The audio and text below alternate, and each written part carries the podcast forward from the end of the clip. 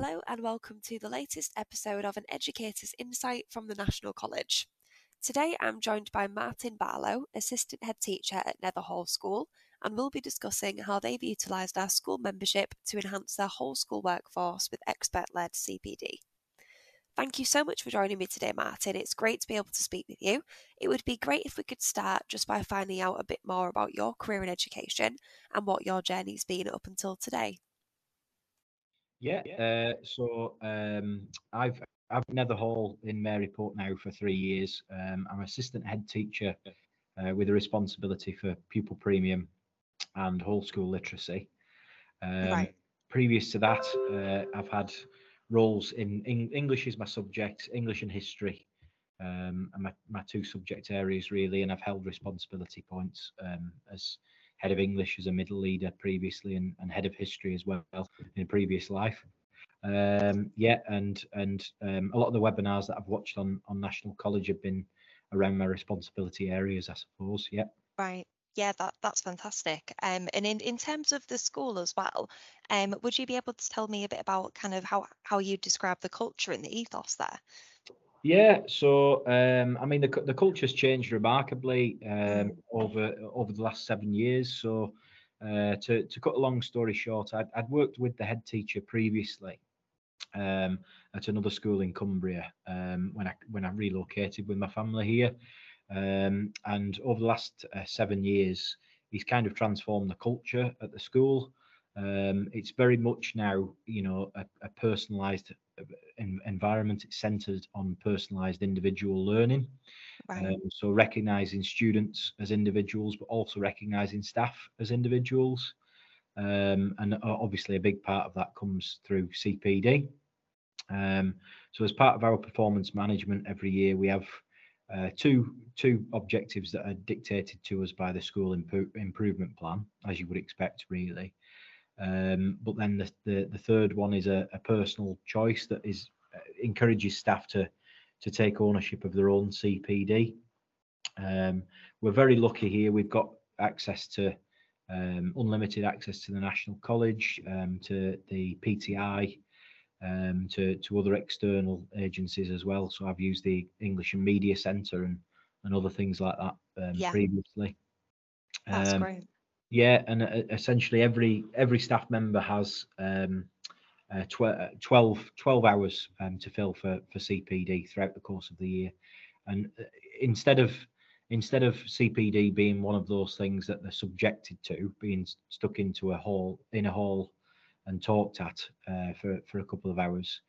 Um, the idea is that staff can log on and do do it whenever they want, whenever they've got Yeah, the, the time to do it. absolutely. So yeah, no, That's that- um that's definitely something that's um probably come about more from the pandemic as well. It's it, Yeah. it's a lot more um flexible, definitely. Yeah. And um what what was it initially then um maybe that you were searching for when you were looking for a CPD provider, or how how did it sort of come about that you chose the National College? Um, you're asking the wrong man there, really. Uh, um, the, the the lady that's in charge of uh, choosing the CPD providers is Ruth Stead, who's assistant head in charge of teaching and learning. Yeah. Um, I think it was because we'd heard good things about the National College previously. Oh, that's great. um, yeah.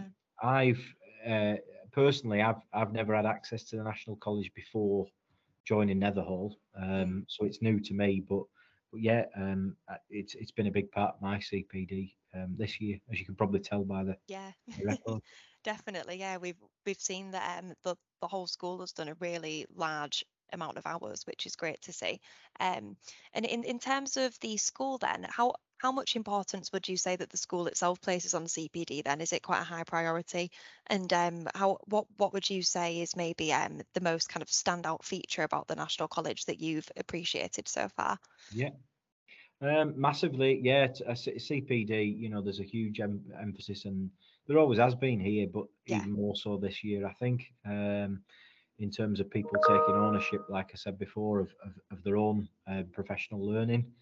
Um, you know, it's just become part of our our day to day culture. Um, You know, if I see a webinar um, uh, appear on on the National College, that that kind of a lot of these things kind of um, blend into other people's responsibilities as well. Yeah, definitely.